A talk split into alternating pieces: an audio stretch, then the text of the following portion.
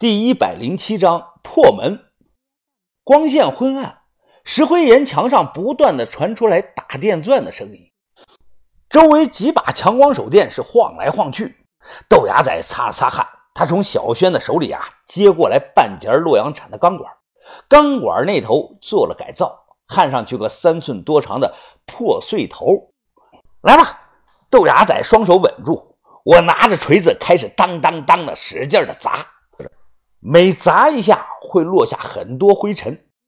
从侧面看，椭圆水晶小门上刻的那个卡通笑脸啊，正好看着我，看的人不舒服。累死了！他妈的，这墙是真硬啊！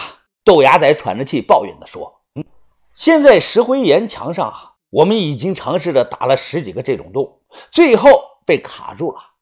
把头因为感冒低烧，精神很差。他看了一眼，说道。”再再换个地方，一定能砸进去。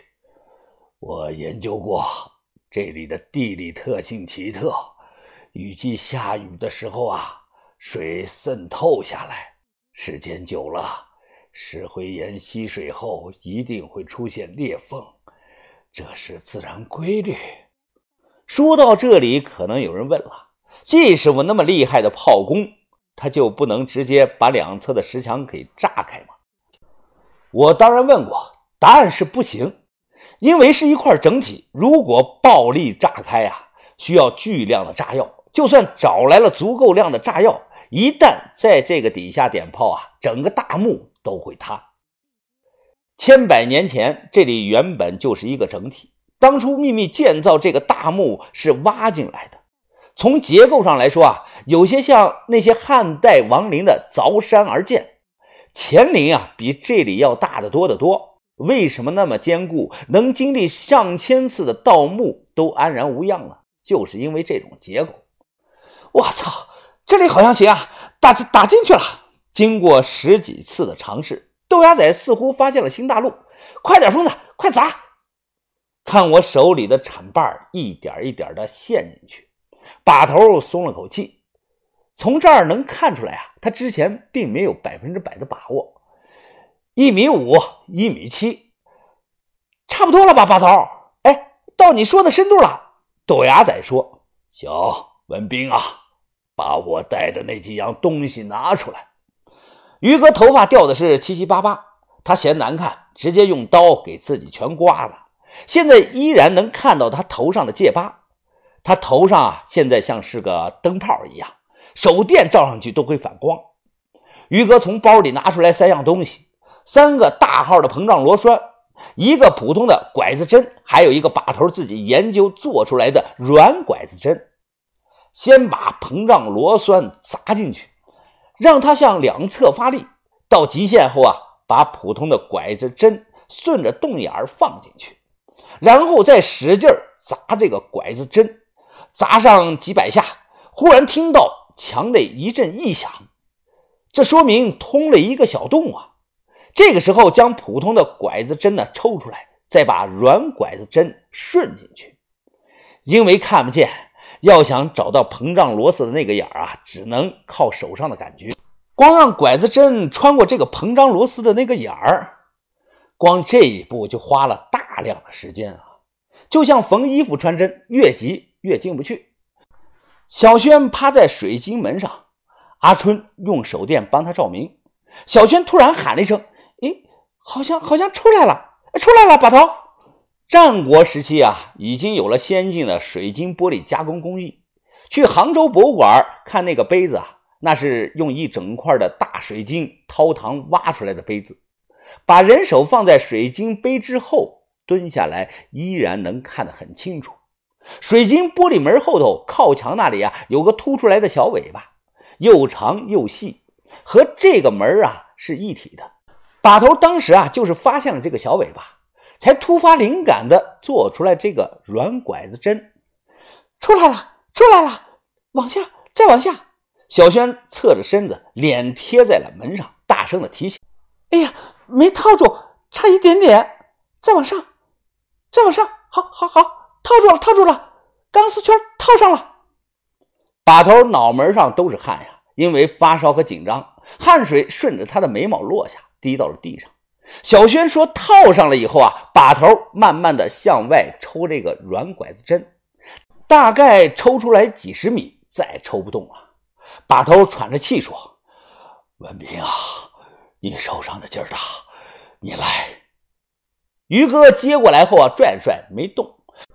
把头在旁边说道：‘啊，因为里头拐了弯儿，我们寻常发力呀会被抵消。你拽紧后。’”用爆发力瞬间向外拉，能理解我的意思不能啊？于哥点点头，深呼吸了两口，往手上绕了两圈。于哥小背上的青筋暴起，闷哼一声，用力向外一拽。由于用力过猛啊，于哥一连向后退了好几步，瞬间只听到啪的一声，就像玻璃碎了。小轩赶忙跑开，把头招呼我们赶快向后退，离这里远一些。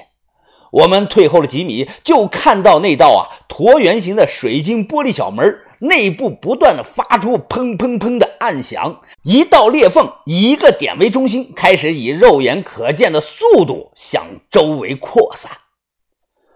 裂缝是一寸一寸，整个蔓延开来。此过程持续了一分多钟才停了下来。哎，好，好了。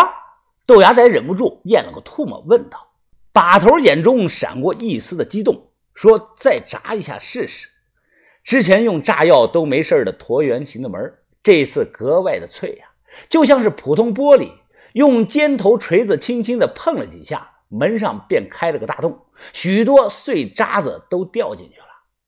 我们不断的扩大洞口，最终能容一个人钻进去，看着很神奇呀。”其实这就是一种很简单的力学原理。门内墙角凸出来的小尾巴是破绽。鲁伯特之泪啊，只是现在外国人的叫法。华夏古代工匠很早之前便有了这种方面的涉猎。谁搞研究的，或许能从《天工开物》或者是《战国考古记》《古竹浅》中啊寻找到蛛丝马迹。第七道金刚墙开了。豆芽仔一脸的激动，抬脚就想钻进去，把头立即拦住了他，说道：“别着急，这里不知道多少年没开过了，里头啊有可能氧气不足，先通风十分钟。”豆芽仔收回来脚，说道：“哎，对对对，通通风，呃，里头没氧气了。”在门外等了有十多分钟，我们提起包，带上头灯，先后爬了进去。进来后，第一感觉很凉啊，黑，温度低。我抓着头灯，扭头来回的看看。这间墓室挑高很高，空间面积可能有四五十平方米，墙上依稀留有斧凿印，地上空旷，并没有预想中满地摆放的青铜器。墓室中间摆放的，看轮廓啊，像是一具棺材，又不太像是棺材。为什么这么说呢？因为是泥的一大团泥，表面发干、龟裂严重，泥棺材就这么孤零零的摆在那里。豆芽仔挠着头来回走着，说道：“哎，有铭文的青铜去哪儿了？哎，玉璧、玉器也没有啊！”我呆呆的看着眼前摆放的东西，这种类型的古代棺椁，听所未听，见所未见。难道当初陈胡公从龙阳湖底的水下铁墓？被后人迁坟后啊，葬到了这具泥棺里吗？你们快看！这个时候，阿春突然叫道：“我们顺着阿春的手电打的光束，抬头向上看去，墙上掏了个洞，我看到离地面四五米高啊，还有一具棺材，整个塞在墙洞里。棺材露出来一点，风化严重，看手电的反光啊，可能是石头。这又是谁呢？一具泥棺，一具石棺。”这是谁？是男是女呢？把头眉头紧锁，他抬头看着，不说话。